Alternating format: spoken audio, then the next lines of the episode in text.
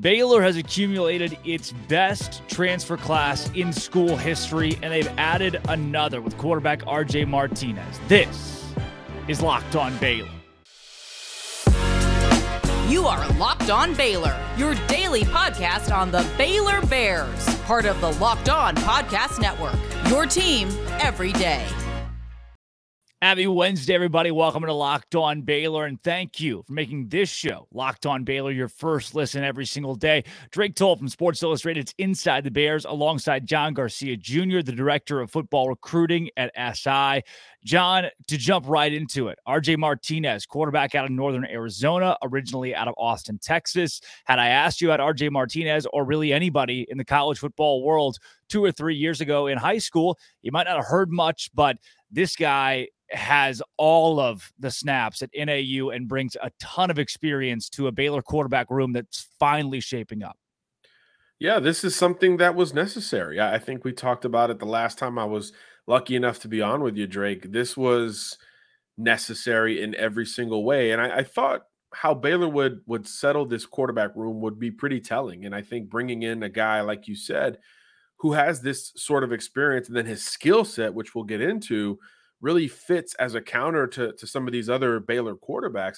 I thought that worked incredibly well. Uh, Martinez, obviously, uh, like you said, not as highly profiled coming out of high school. Looks on the smaller side, uh, even though, hey, in high school, really productive three-year starter in the city of Austin, but had to go to N A U and boom, as a true freshman, got thrown into the fire and helped hold off Arizona for, for their first win yeah. over Arizona since like the thirties. So there's something to be said for him in terms of the experience and I think sheer playmaking ability. The arm strength is good. Um, I think his pocket mechanics are good. His footwork is good. But what is the most appealing element to him beyond the experience, in my eyes, Drake, is his pocket mobility. There is an elusiveness to this kid. Um, you, you don't want to say Bryce Young, but some of the ways that Martinez buys his receivers time. It's not to scramble to use his legs as a runner. It's more so to buy his wideouts time. That that creates a playmaking ability that you like. There's a, a risk-taking element that he's got there as well. A bit of a gunslinger in that regard. And and he upped his production every year that, that he played football as a high schooler and as, as a uh, an F C S player. So I do think profile-wise, that makes a lot of sense for what Baylor needs to liven up this quarterback competition and make it, you know, make it about as, as interesting as possible given the circumstances and given the timelines that are pretty narrow at this point. Once Spencer Sanders and, and Tristan Gebbia came off the board, that was kind of it. So circling back however quickly they did to Martinez, I thought was was pretty telling, and it was good to get it done from the Baylor perspective. And now you go into spring with uh, with three guys and you let the chips fall where they may.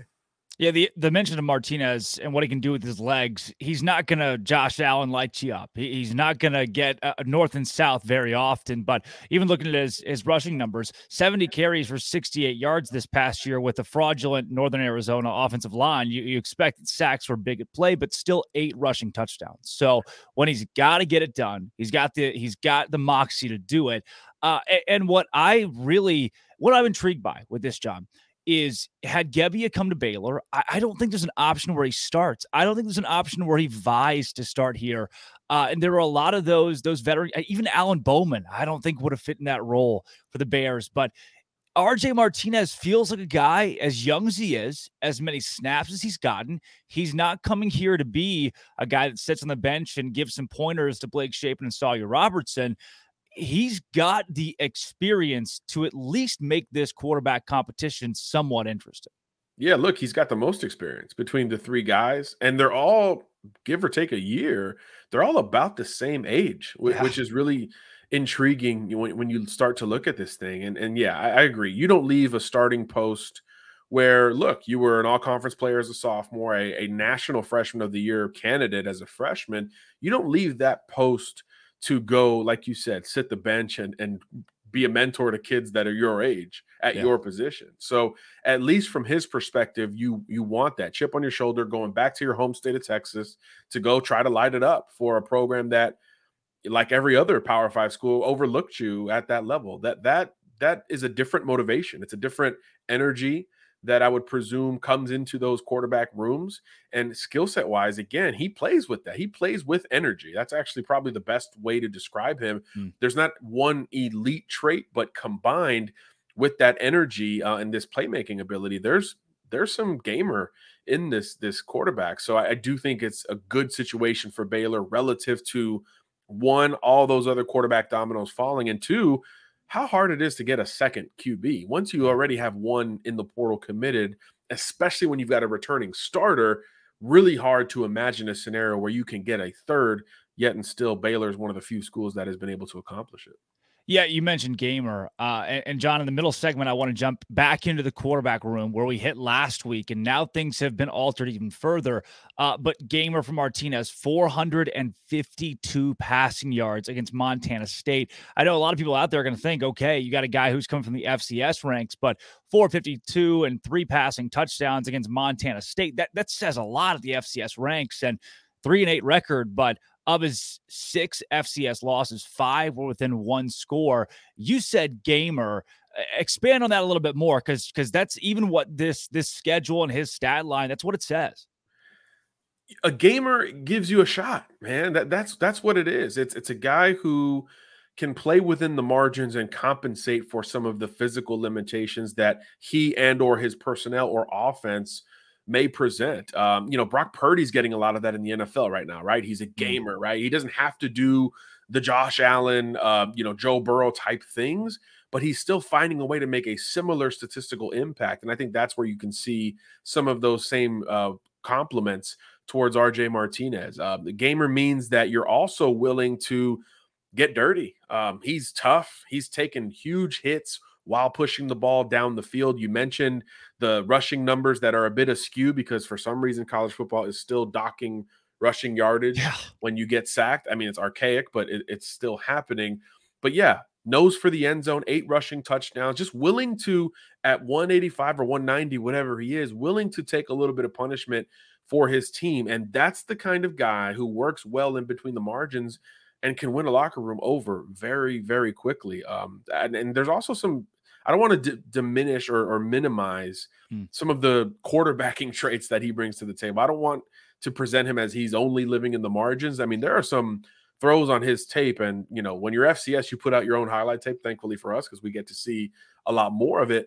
Yeah. I mean, he's working left, sprinting, and comes to a dead stop and throws the ball forty-five yards down the field across his body. Now, very F C S type of throw. You probably don't do that in the F B S, but you have the ability to do it in a pinch.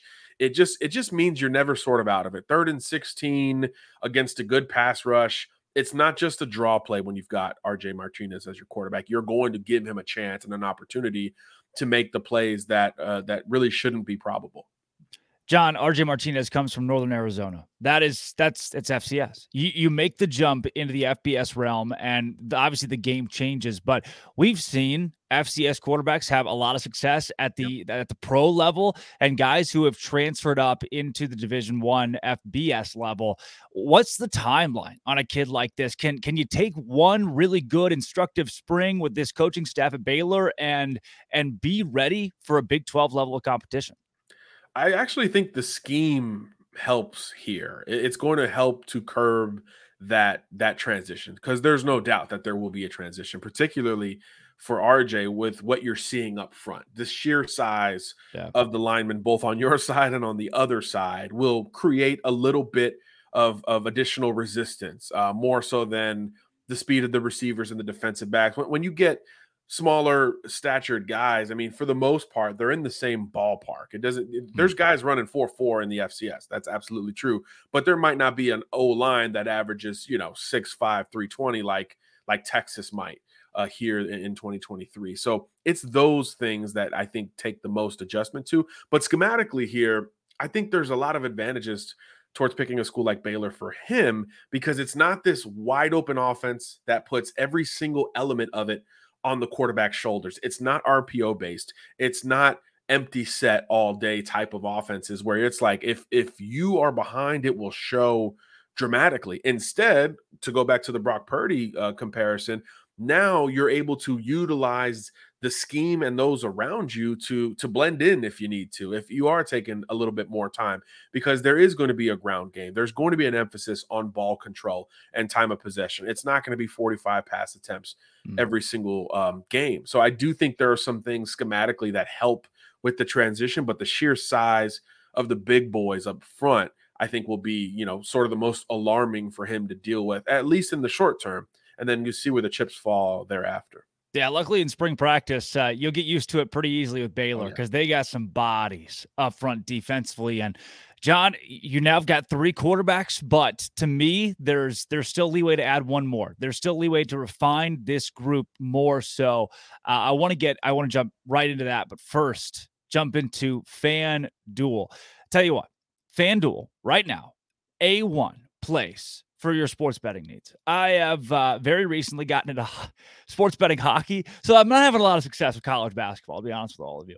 Uh, it's too there's too much stuff going on. None of those stuff that you think is going to happen happens. But in hockey, you can go and take like the Dallas Stars or minus one and a half. It's like plus one fifty. They win a lot of these games by two or three, and when they do, you make a lot of money. I found that hockey is super profitable, and it's I've got a roommate. He's Canadian. Um, meaning he's from Canada and watches a lot of hockey, and he sends his best bets every day, and they're all hockey. And FanDuel is where I have gone to make money. Uh, you can do it right now. If you put five dollars down on the Dallas Stars to win a hockey game, you get one hundred fifty dollars in free bets. It's one hundred fifty bucks. Even if you don't watch hockey, I don't watch hockey. I think it's boring and terrible. But if it makes me money, boy, and anything's exciting, but it makes me one hundred fifty bucks uh, right now. FanDuel.com slash locked on. FanDuel.com slash locked on. Combine your bets. You can parlay stuff, same game parlays, point spreads, player props, you name it. FanDuel, all of that. And it's safe. It's easy to use.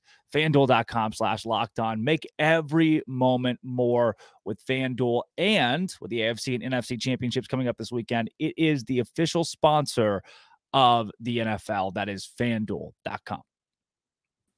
John, three quarterbacks. I, uh, I'm old enough to remember when Ohio State had like six quarterbacks in their Q B room literally this past summer. Yeah. Um, there are teams, uh, it feels like th- those teams, that'll take big quarterbacks out of a class and load up their rooms. We are in the midst of, in the closing era of wave one of transfers, and you'll see your Gary Bohannon types toward the end of the spring. Um, what are the odds? And to you, if you're if you're the one manning this quarterback room, do you add somebody else to this now three-headed monster? It's certainly possible. And I think, again, every single coaching staff is hitting the portal every day, at least in principle, at least to see who is available. So if and when these spring battles wind down and some of these races become pretty apparent, and and you know as a quarterback, hey, I'm I'm number two at best, or worse, number three at best, yeah. you're going to see some portal movement. I mean, there's really no uh, no way it doesn't happen in, in volume. So even just casually looking at the, the state of college football, think about these great quarterbacks that are about to go into the draft, right? Um, that means they're going to be replaced thereafter by some type of battle. So you think of, okay, Alabama, Ohio State. Um, I mean, shoot, Ole Miss might have a huge battle, mm-hmm. even though it's got a returning starter. But you think of the schools that have quarterbacks that are going to be selected, Florida among them. And naturally, the dust thereafter is going to create some momentum in the spring. Heck, Georgia, the national champs. I mean, yeah. Stetson Bennett is finally gone after age thirty. And now there's going to be three or four guys competing for that gig. So naturally, if you don't win out after sitting behind a Stetson Bennett or a Bryce Young or a C J Stroud, you might look to move on, because from a business standpoint, everybody's window is very small in college football. So I think every single program that isn't quite settled come May first, let's say, is going to take a look. And there's going to be some drastic and I think quick quarterback movement. So if it's either unsettled at Baylor or it's it's maybe not as competitive as you as you wanted mm. it to be, which is a possibility, right? A negative one, but it's a possibility. Then I do think you see at least an effort towards adding uh, another quarterback prospect. Uh, and you you mentioned it. I mean, we just saw it last year with Gary Bohannon. That's that's when some of these moves were made, and um, this is. That was before we we had kind of the full grasp of, of how crazy the portal can be. And now we're seeing it in full force. So you expect more movement this May than May of twenty twenty-two. So yeah, if it's either unsettled or not as competitive to Blake Shapen in particular, because yeah. let's call it what it is. It's about pushing Blake either to propel him forward as he takes a jump uh, in twenty-three or to unseat him. I mean, that's really what it is. If, if that doesn't work out the way Dave Aranda and company envision, then yeah, I do believe Baylor could look into the, the portal, and there's going to be some blue chip type recruits uh, that have sat a couple years at good schools that will presumably be available. Sawyer Robertson. I mean, that's, that's, that's Sawyer Robertson is exactly what he came from. Uh, had you here, I'll go, I'll go here next. I'll skip a couple questions on my list um, because you, you, you've settled in on Blake Shapen there. And one of my big concerns, my, my not concerns necessarily, but something on my radar this offseason, if Blake Shapen's named the starter game one next year and R J Martinez and Sawyer Robertson are on the pine, Baylor fans are going to be antsy. After seeing what Shapen did this last year, he just had a bad year. Can you, and this, I probably ask this every week for the rest of the offseason, can you calm Baylor fans, myself included, down if Blake Shapen is named the eventual starter for the Bears? If you win, sure. I mean, it's, it's thankfully it's very simple because we're, we're not uh, all engineering majors and all that. It's very simple. If you put W's on the board, yeah, you can quell e- even the most passionate or, or lack thereof fan bases across this sport. But yeah, it's you better be sure. You, you better have conviction in this decision. And I think it took some boldness last year to, to make the call as early as Aranda did. Right or wrong, he had conviction with it enough to nudge Bohannon towards South Florida and, and, and allow those chips to fall. So if, if you feel that that same path towards Shapen or anyone else, you, you've got to be sure. Because I think even if it's somebody else, it's still going to be the elephant in the room because you're going to have, if it's not Shapen, you're going to have a very experienced Baylor quarterback sitting on the bench and or another quarterback with at least a couple years of, of experience uh, to his name, whether it's Martinez uh, or Robertson. So I think that angst is going to live there um, into September. And we've seen quarterback battles dip into to that month as well. There's nothing, there's nothing in stone that says this battle will be close to settled in May. Most mm-hmm. of them, you, you start to get the idea, especially if you're on that roster or a coach there, you, you, you get the idea pretty early, but it doesn't mean the head man is on board. You know, so I think that is important to factor in as well.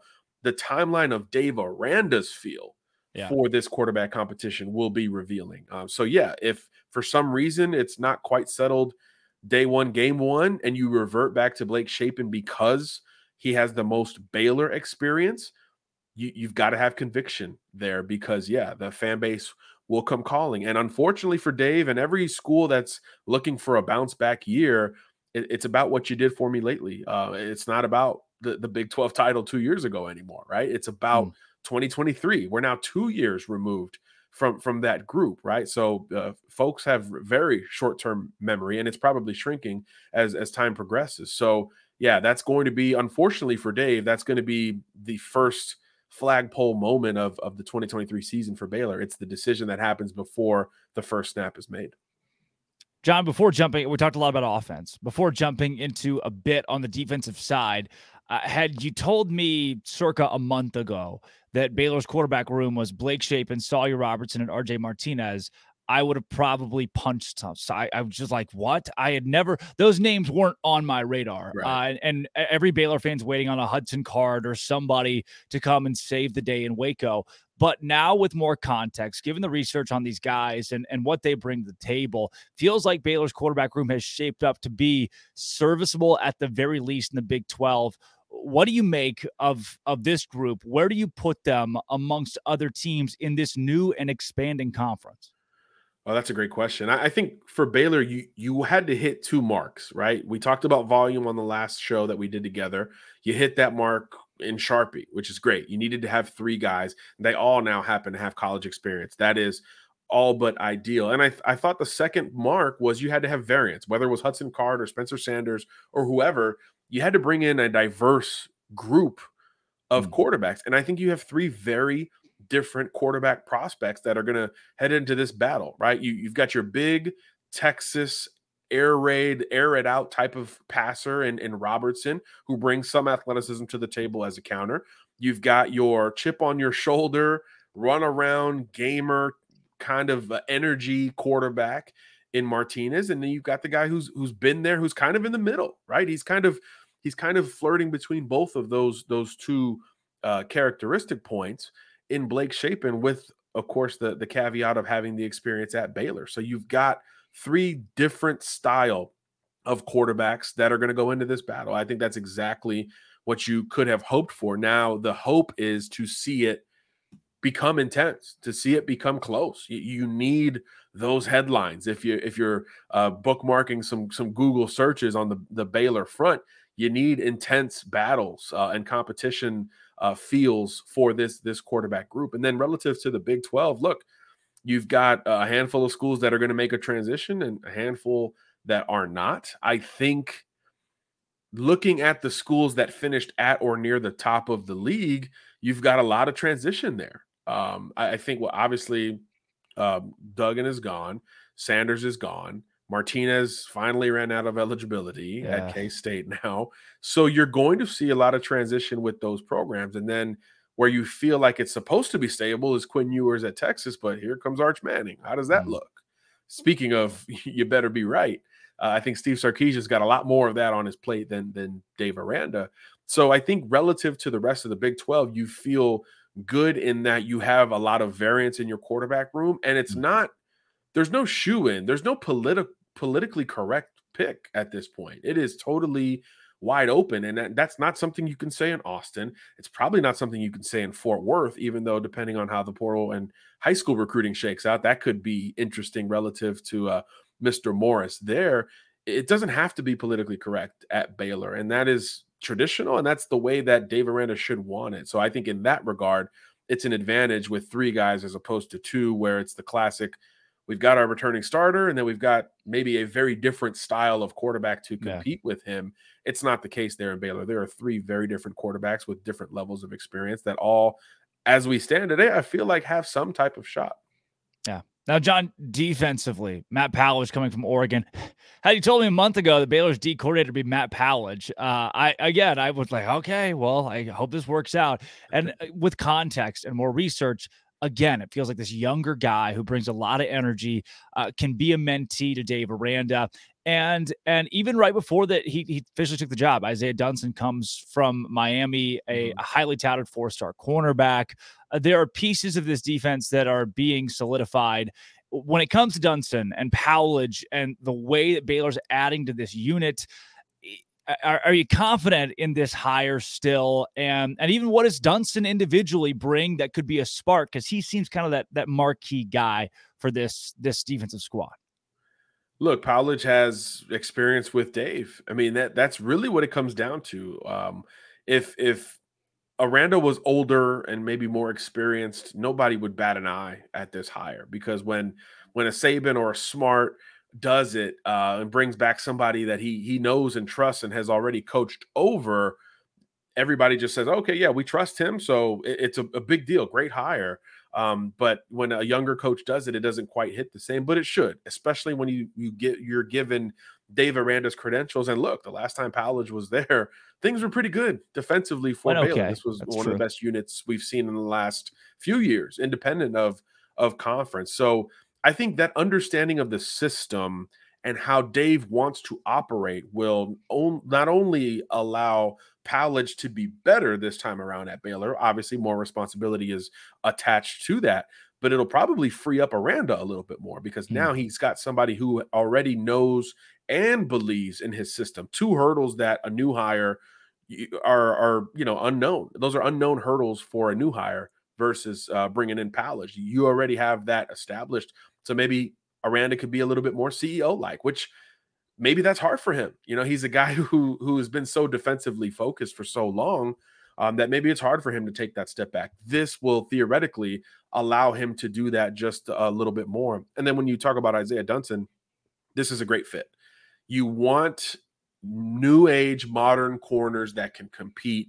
And then you got the caveat of experience on top of it here with, with Dunson. Um, six one, one ninety or so, extremely long, a kid who can, or a young man, I should say, who could really run, uh, who's got some pedigree coming out of the state of Georgia, as you mentioned, a blue chip recruit uh, a few years ago. This is uh, following his third year of college ball, an increased role every year, even though he never broke through as that surefire starter. You do feel like he's got the physical tools and now the maturity combined with it to come in and work. And you you don't commit to Baylor on defense if you're not willing to come in and do that. And it should be noted with Dunson that he got over-recruited at Miami because of the portal. Uh, Tyrique Stevenson is being mocked in the first round right now. That was the spot that two years ago folks thought Dunson was going to assimilate towards as a starter there at the U. So uh, that wasn't the issue for Mario Cristobal's program this this past season. So I do think there's something to be said for the rest of the cornerback room that he's coming from as well. And then to tie it back to Powledge, look at what he did with that Oregon secondary. That was yeah. a great group last year. Christian Gonzalez is going to be mocked higher than Tyrique Stevenson. I top ten in one draft uh, yesterday that I saw in, in this time of year. So I think that pedigree is really important uh, on both ends. And, and yeah, I think Dunson's going to be a guy who makes plays for Baylor this fall. Dude, Baylor's building it. They got Ed Orgeron's son on staff. Uh, yeah. How do, how do you lose at this point? Um, exactly. It's, it's come together. It feels like in the offseason, where a month ago there were so many question marks. It finally it's come together. And John, when we have you on next week, Baylor will probably have another quarterback that we can talk about, uh, or at least hopefully something, as this first wave of portal finally starts to wane down. Uh, John, I, I know your work, even despite that, doesn't stop. Where can people find your writing, not just on Baylor, but across the full scope of college athletics? Yeah, of course, si.com slash college. And uh, we're, we're talking ball at every level on Twitter every day. John Garcia underscore J R. Eight days till uh, the traditional signing day. So there's still some dust to settle on that front, just like it is in the portal. Yeah, eight days in the light board there. Uh, real exciting. That one got me juiced up today. Uh, John, thanks for joining the show. As always, always a pleasure to get your insight. Thanks for having me. Absolutely. For you, for those out there listening, thank you for making Locked on Baylor your first listen every single day. Come back tomorrow, I think. I think if it all works out, R J Martinez actually joins the show. This has been, always will be, Locked On. Thanks for making it your first listen every single day. Baylor.